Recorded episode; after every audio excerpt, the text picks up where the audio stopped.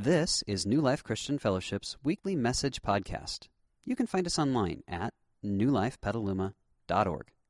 And now, this week's message. Merry Christmas, everybody. Man, I am so glad to see you guys today. Uh, if we haven't met yet, my name is Kevin, and I have the privilege of working here at the church. Absolutely love it. Love spending my time with you guys. Uh, one thing you'll see about me is I use my hands a lot, and since I use my hands a lot and I have a big bandage on my hand, I just want to tell all of you moms out there what happened so that you don't worry about me, because you always ask afterwards. Uh, this morning, I was trying to cut some papers in our big industrial paper cutter, and uh, the paper cutter won. Uh, basically, I, I, without getting into too much detail, I thought it was all the way up, and it was all the way up, but it's not foolproof. It's just idiot proof, okay? So, um, went to slide the paper out, and somehow got my hand up where it shouldn't have been, and whoosh, and that's that. So I'm fine. It's all closed up. Uh, should be should be good. Um, but that's why I'll be doing some of this, like hey, like that. Okay. So just so you know, that's why I've got the bandage on, which is so funny. Okay. I'm not a masochist. I don't like to hurt myself. But it was funny that the title of today's message is "It's not supposed to be like this."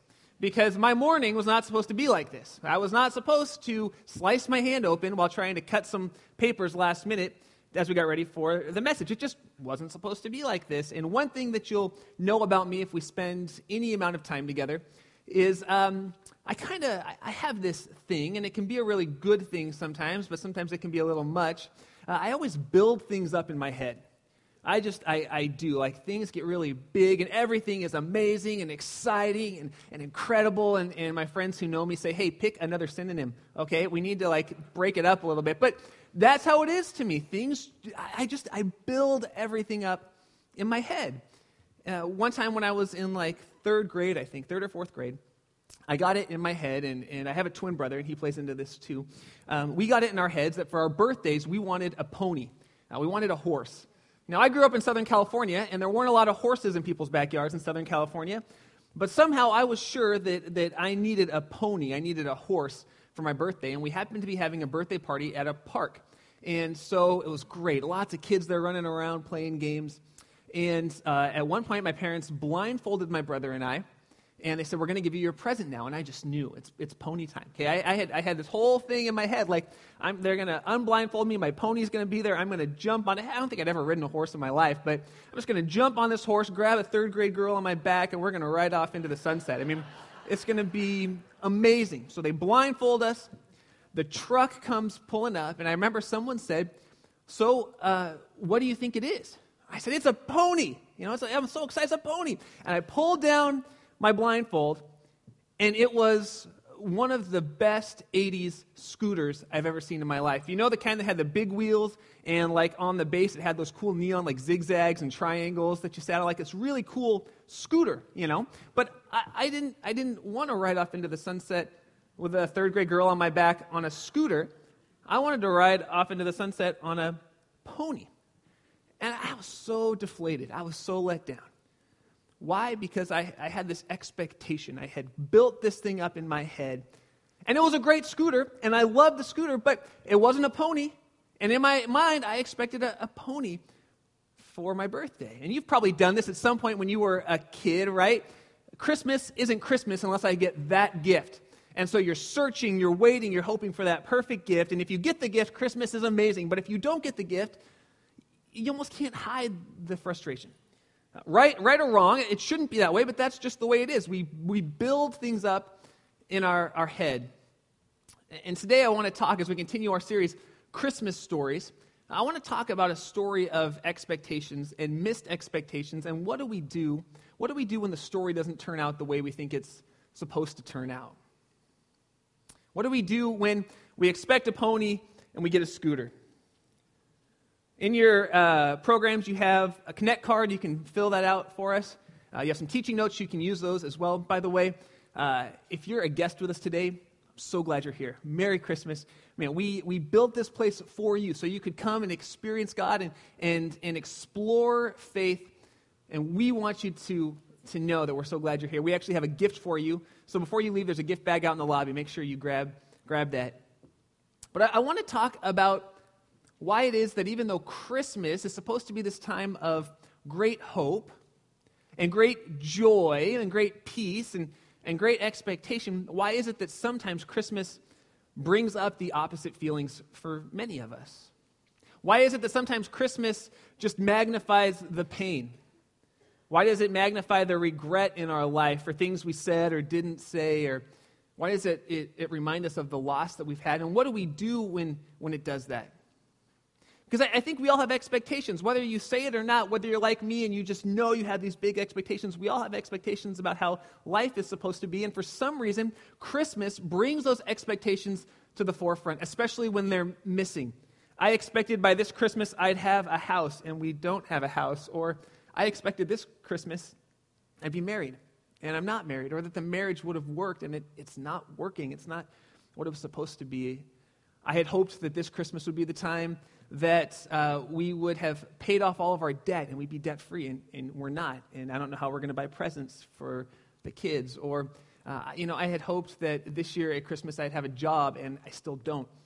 See, Christmas for a lot of us, even though it should be a time of joy and excitement and hope and peace, and I want to say that's where we're going to go today, that's where we want to get to today. Christmas oftentimes magnifies the things that are missing. And uh, man, this really hit home for, I think, all of us probably this last week. And I don't want to make light of, of what happened last Friday with the shooting in Connecticut because it's heartbreaking. I mean, when we think about expectations, it, it gives us some perspective, to be sure, but it breaks our hearts. Kids, you know, kids who, man, it's just tough. And you guys, I know you feel it too, because some of you came up crying to me earlier today whose parents had expectations and hopes for what their kids would be, presents that are under the tree that will never be opened. So I don't want to make light of this topic because there's just incredible pain sometimes around Christmas. But we don't have to live there. God wants to take us to a place that even though there's pain, there's, there's hope.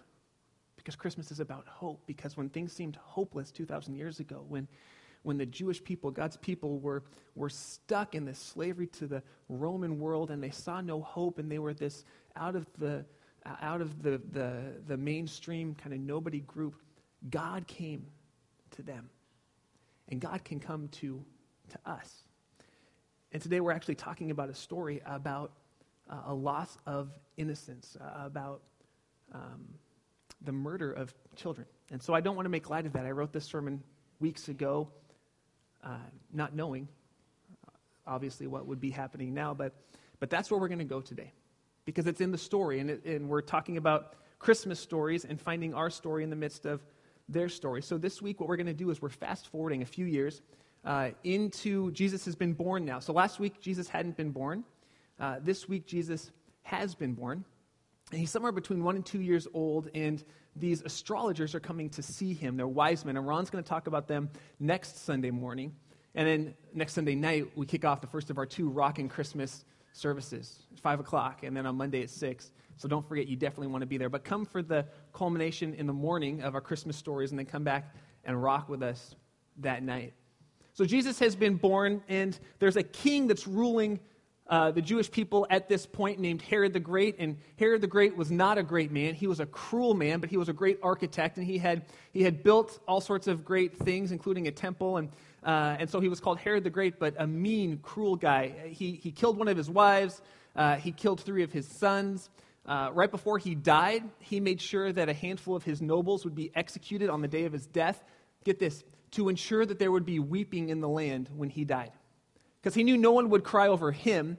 And so he said, When I die, I want you to kill a group of nobles so that there will be weeping in the land on the day of my death. He's a cruel man. He's a, he's a, he's a tyrant. He's a paranoid guy. And he knows that there's going to be this king that's born. And that this king is going to come up and potentially threaten his leadership. And he finds out from these wise men that we're going to, again, talk about next week that the king has been born. And so he says, You know what? Tell me where this king is so I can come and worship him. All the while, his plan is to go and, and murder Jesus. And that's where the story picks up in Matthew chapter 2, verse 13. It says, When, when they had gone, these wise men had gone, an angel of the Lord appeared to Joseph in a dream. And he said, Get up, take the child and his mother, and escape to Egypt Stay there until I tell you, for Herod is going to search for the child and kill him. So Joseph got up and he took the child and his mother during the night, and they left for Egypt. And he stayed there until the death of Herod. And so was fulfilled what the Lord had said through the prophet Out of Egypt I called my son. And, and there are these prophecies all over the Older Testament of the Bible about Jesus, tons about his birth and about his life, and he fulfilled all of them. But one of them was that he would be born in Bethlehem, and he would be called out of Egypt, or it's taken upon him, he'd be called out of Egypt, and uh, all these different things about where he would grow up. Verse 16 says, When Herod realized that he'd been outwitted by the Magi, he was furious and he gave orders to kill all the boys in Bethlehem and its vicinity who were two years and under, in accordance with the time he had learned about from the Magi. So basically, there was one road uh, leading right past Herod's palace to get back to where the wise men were going. When he realized the wise men were not coming back that way, they'd gone a different way, out of their way to stay away from Herod. He realized he'd been outwitted. He got angry. He got furious. And he performs a murder of every child two years and under. Now, Mary and Joseph have had their lives turned upside down in this last year or two. Remember, when the story started out, they're just a, a Jewish couple. Uh, they're in love, or maybe not. Maybe it's an arranged marriage, but they're learning how to love each other because love is a choice more than it is a feeling. They're learning how to love each other. And then an angel comes to Mary and then comes to Joseph and says, You're going to have a son, and it's going to be the Son of God. And says to Joseph, Joseph, stay with her, even though everyone's going to think that, that either you guys have done something you shouldn't have done or she's done something she shouldn't have done. Stay with her anyway. And he does. And they give birth to this baby, God in the flesh. And the angel promises them some things. The angel says, You know what? This son is going to be great, and he's going to be the savior of the people. And they heard about angels coming down and singing when Jesus was born that, that God is with us, peace on earth, goodwill towards men, all these amazing promises. But here's one thing that they didn't expect in the story they didn't expect that one night they'd be woken up by a dream or by a vision that says, You have to run for your lives because your baby is going to be sought after to be murdered. They didn't expect that after just settling down in Bethlehem for a year or two, finding some roots, finding some friends, they didn't expect that one day they'd become refugees in a foreign land where no one wanted them and no one liked them. This is not their Christmas story. This is not the way things were supposed to turn out. This is not the way it was supposed to be for Mary and Joseph. They did not expect that because Herod was searching for their son and couldn't find their son, that he was going to kill all the children two years and under.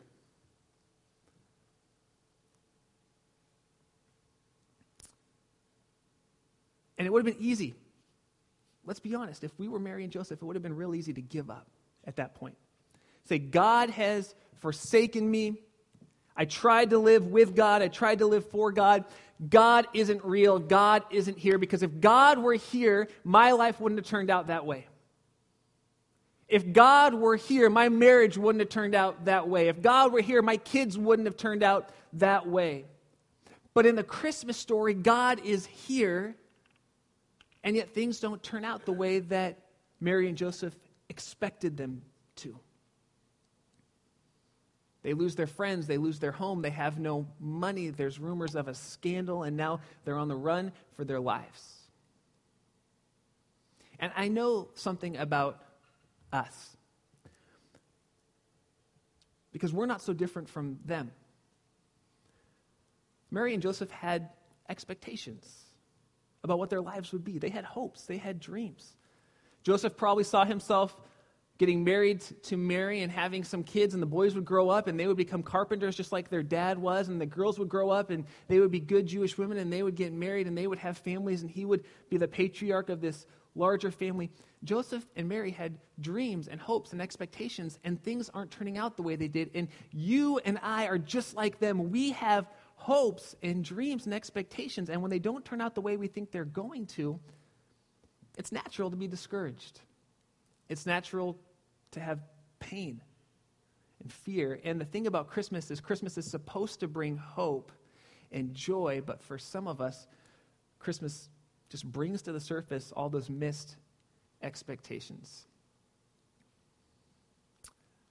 I remember uh, a really painful time in my life I guess it was three years ago now, on Thanksgiving. My family was all up visiting from uh, different parts of California. They came to visit, and one day we got a huge fight, big blow up. And, uh, and I said things that I shouldn't have said to my parents, to my, my brother. They said things that they regretted saying to me, and everyone went their own ways. And it was really painful. And By God's grace and because of hard work, uh, we've restored the relationship, and it's, it's better than it ever was because we're honest with each other now, and we love each other for who we are, not who we expect each other to be. And so the relationship is better, but I can tell you from Thanksgiving through that first Christmas after that happened, it was an incredibly painful time for me. That was not how I expected Christmas to turn out at all. And so, what I want to do is, I just want to take some time this morning and talk through uh, what were some of the things that I did do and some of the things that I didn't do when Christmas didn't turn out the way I expected it to, when my life wasn't turning out the way that I thought it should. And hopefully, by some of the things that I did, uh, you can take them and do them. And, and, and probably some of the things I didn't do, if you do them, they will, they will help you to experience joy and hope this Christmas. That's, that's my prayer. That's my hope for us this morning.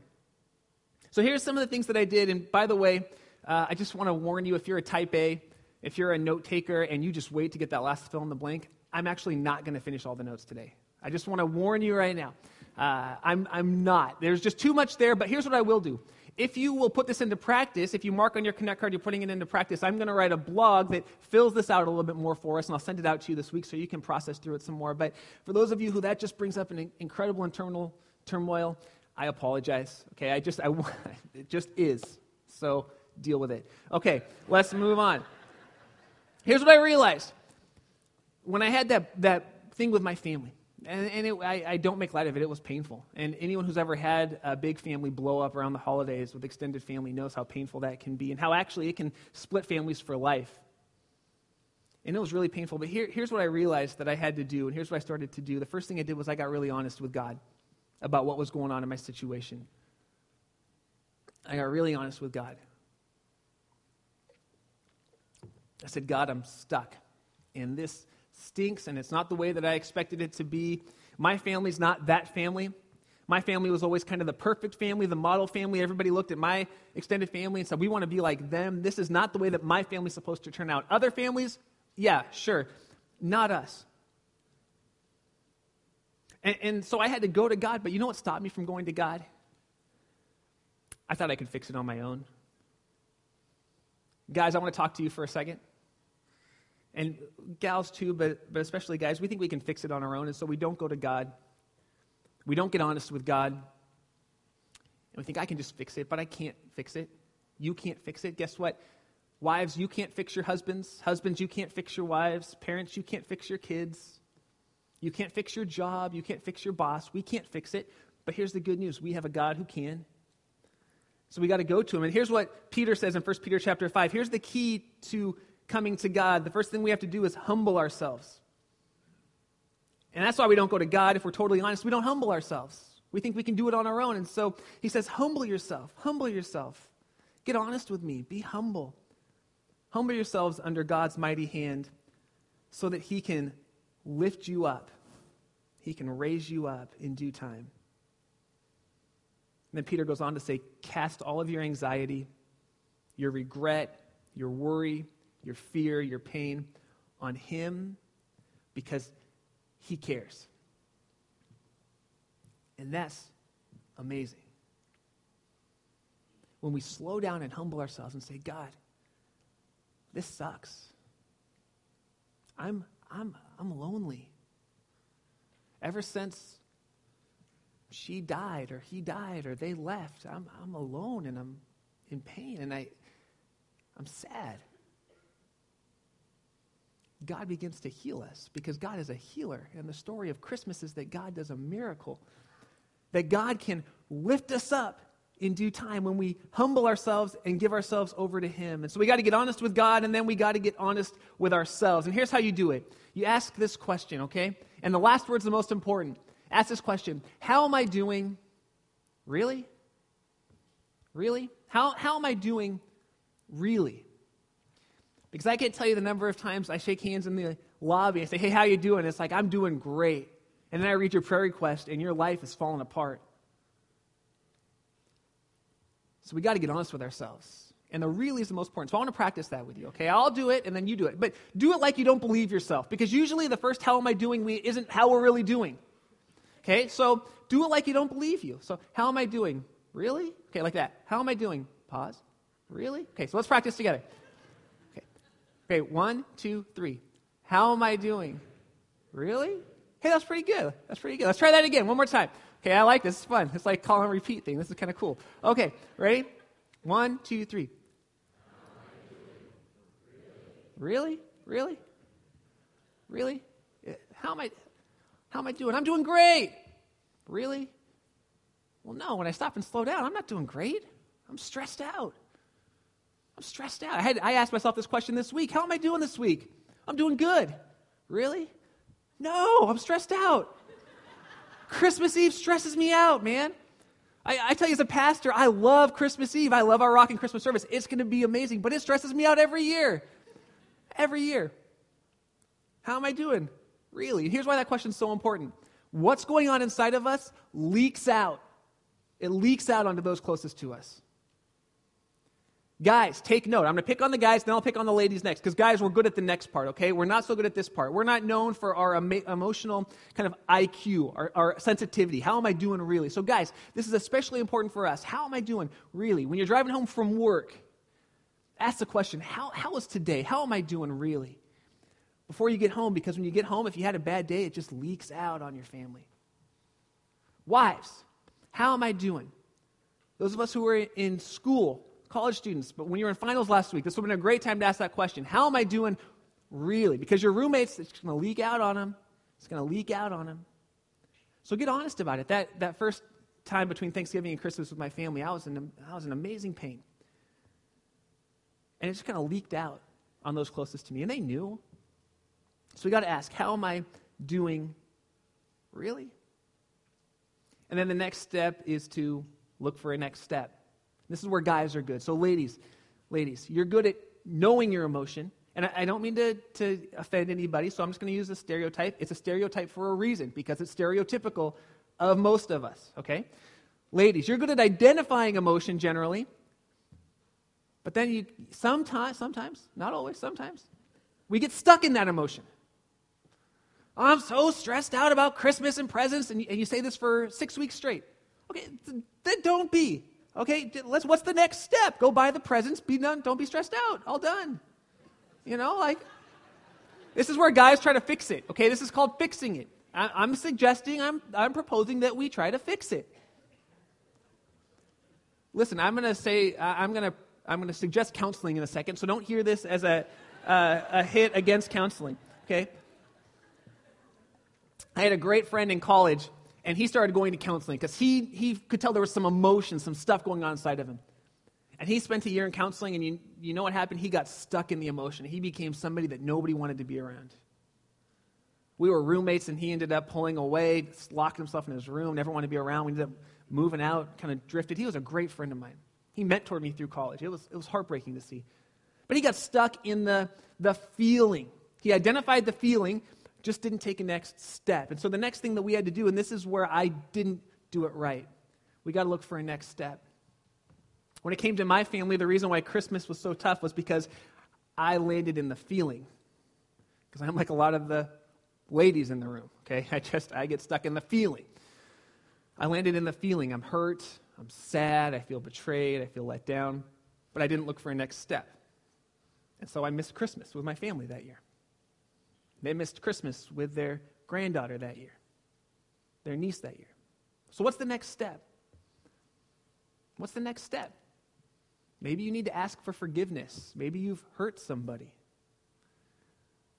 Probably I'll start with God. Because the Bible says when we hurt other people, ultimately we're hurting God.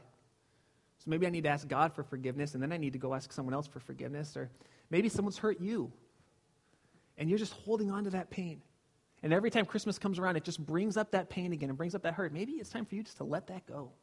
Say, God, I forgive them. I release them to you. You deal with them. And would you deal with me at the same time? Maybe Christmas brings up pain because you lost someone who you loved. And you need to get into a grief share group or you need to go to counseling, or you need to work through some stuff. I, I don't know. What, what's your next step? Maybe Christmas brings up the fact that you're lonely and you don't have any healthy relationships, and you need to get some healthy relationships. Good relationships, relationships where people are on the same journey that you're on. If you find that to be the case, then make sure you're here in January because we're going to be promoting all of our spring life groups. And our life groups are just a great place for you to, to take the journey with some people and form some relationships, to experience God. I tell you every time, you got to be in a group. That's how we, that's how we do it. But maybe what's been done can't be undone. So, what do we do then? That person's gone. For the horrible tragedy that happened in Connecticut, they, they can't undo that. There's no undoing that. So, what do we do when we can't undo? I think we look to set up a new tradition. Look to set up a new tradition. The loss I had that first Christmas was I didn't get to spend Christmas for the first time in my life with my extended family. I was, what, 28, 29 years old, and for the first time in my life, I didn't spend Christmas with my extended family, and I lost something there. But you know what? In the midst of it, we created a new tradition. I had my first ever, only immediate family Christmas with Maddie, my daughter, and Maria, and myself. And it was amazing, and it was really fun and we had a great time. And while we mourned the loss of what could have been, we celebrated what had become. For some of us, you've lost that home where every year you had the big Christmas celebration. It got foreclosed on, you can't get it back. There's no point staying and grieving that. It's time to find a new tradition. That loved one is gone. Maybe that marriage has ended, and you've tried to restore it, and you've tried to reconnect, and you've done everything you can to try to bring that relationship back together and it's just not coming back together. It's time to find a, a new tradition, a new place to go. Because the truth is, life doesn't always go the way we think it should. I wish it did. And man, here's the great news. When we get to heaven, when we're face to face with Jesus, life will go exactly like it should. That's the hope of Christmas. That when we were far from God, God sent his Son into the world to draw us back to himself, to forgive us of our sins that had separated us from our Savior, and to bring us back into relationship with God so we could live with him here, know him here, experience him here, and one day be with him in eternity. And that's incredible news. That's the hope of Christmas, even when things aren't turning out the way we think they should. What happened to Mary and Joseph could have sunk them and we would have never heard about him again because they would have become bitter and angry and depressed and sad and reclusive. But it didn't sink them. It didn't sink them because they knew something that we are coming to know that God is bigger than our pain, that God is bigger than our loss, that God is bigger than the tragedy, that our God is a healer and a redeemer and a restorer and even if you don't see it right now, one day you'll see it. Maybe not this side of eternity, maybe you will. But God is big. When we can come to Him and get honest with Him and get honest with ourselves, we can acknowledge how we're doing inside, and then we can look for next steps. And God begins to redeem and restore. And here's how I know that. Here's how I know that. Because when life was at its worst, when the Jewish people thought they had no hope, when the Romans had taken them over. Remember, this is the scene that Jesus came into 2,000 years ago. The Romans were ruling, the Jews were nothing. When life was at its worst for God's people, for the Jewish people, the Savior came into the world. The Savior came into the world, and he lived a perfect life with God the Father, showing us what it looks like to have a relationship with our Creator if we get face to face with him. And then he, he died in our place.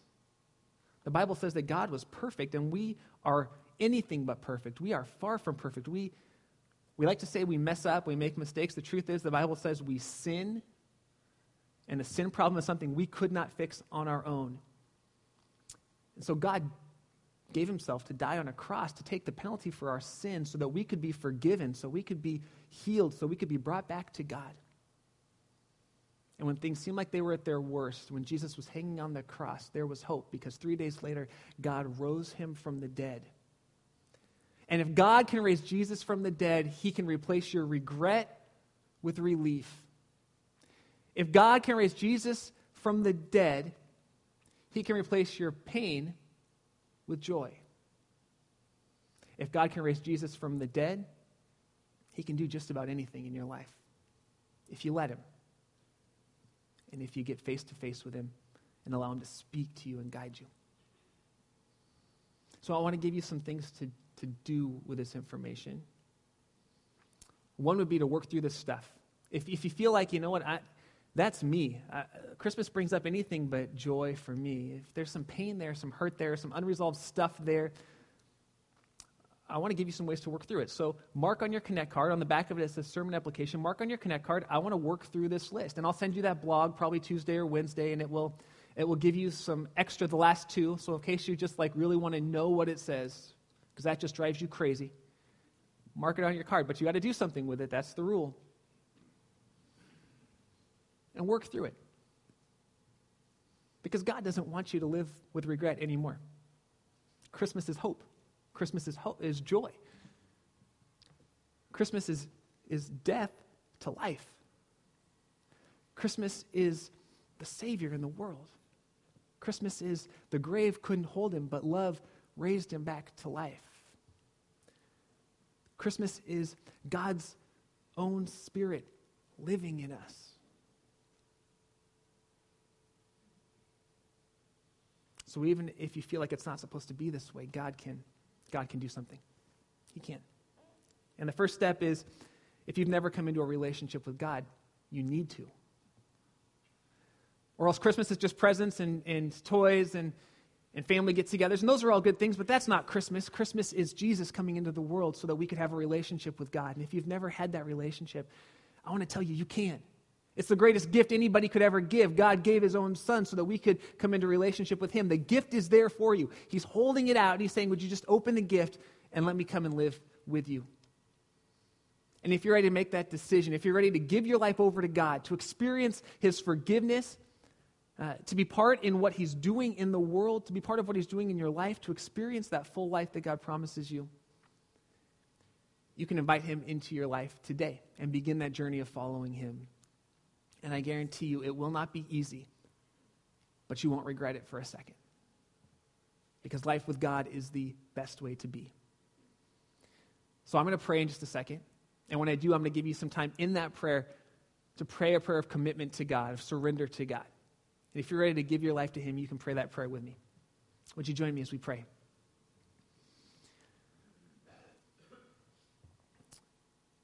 Lord, thank you that through your divine hand and your wisdom, you brought us to this point in the story on this Sunday. In light of the tragedy that happened in Connecticut, in light of the reality that many of us feel in our own lives coming into this next week before Christmas, that you know, that you know us, and that you're powerful enough to, to work in amazing ways in our lives as we come to you. I ask that you would do that. And we as a church community, we pray for the families who lost loved ones in Connecticut. We pray that you would be so gracious to them, so kind to them. We stand on the promise that, that you actually come close to those who are brokenhearted, and there are so many with broken hearts today, both in Connecticut and around the world. So would you be close, Jesus? Would you be drawing them to yourself? For my friends in this room today, if any of us are feeling uh, the weight of Christmas and not experiencing the joy of Christmas, I pray, Lord, that you would help us to, uh, to work through uh, a path towards freedom, a path towards hope, a path towards joy, ultimately, to work through a path towards you. So that this Christmas would be marked by life and freedom and love and joy and peace. And as we continue to pray this morning, if you're here and you've never entered into a relationship with Jesus, and I mean a, a personal relationship, not just going to church on Christmas, on Easter, a few other times, but a real relationship with God, because that's where transformation happens. If, if you've never entered into a relationship with God, you can today. That's the great gift that God gave us on Christmas is that we can come into relationship with him through his son Jesus Christ. So if you're ready to make that commitment, to enter into that relationship, to go on that journey with God, you can pray this simple prayer with me. You can either whisper it right where you are or say it in your head. You can start this journey. You can, you can pray this. Say, Lord Jesus, I believe that the greatest gift of Christmas is that you gave your son to the world. And I believe that Jesus took the penalty for my sin when he died on the cross. And I believe that somehow when he rose back to life, he broke the power of death, broke the power of sin, so that I could experience a full life with you. And today I say yes. Yes, I want this life that you're offering. Yes, I want to, go on this journey with you. So, would you forgive me of my sins? Would you fill me with your Holy Spirit? And would you guide me every day? I pray in Jesus' name. Amen. Amen. We hope you enjoyed this week's message. You can find more information about New Life, including contact information, at newlifepetaluma.org. Thanks for listening.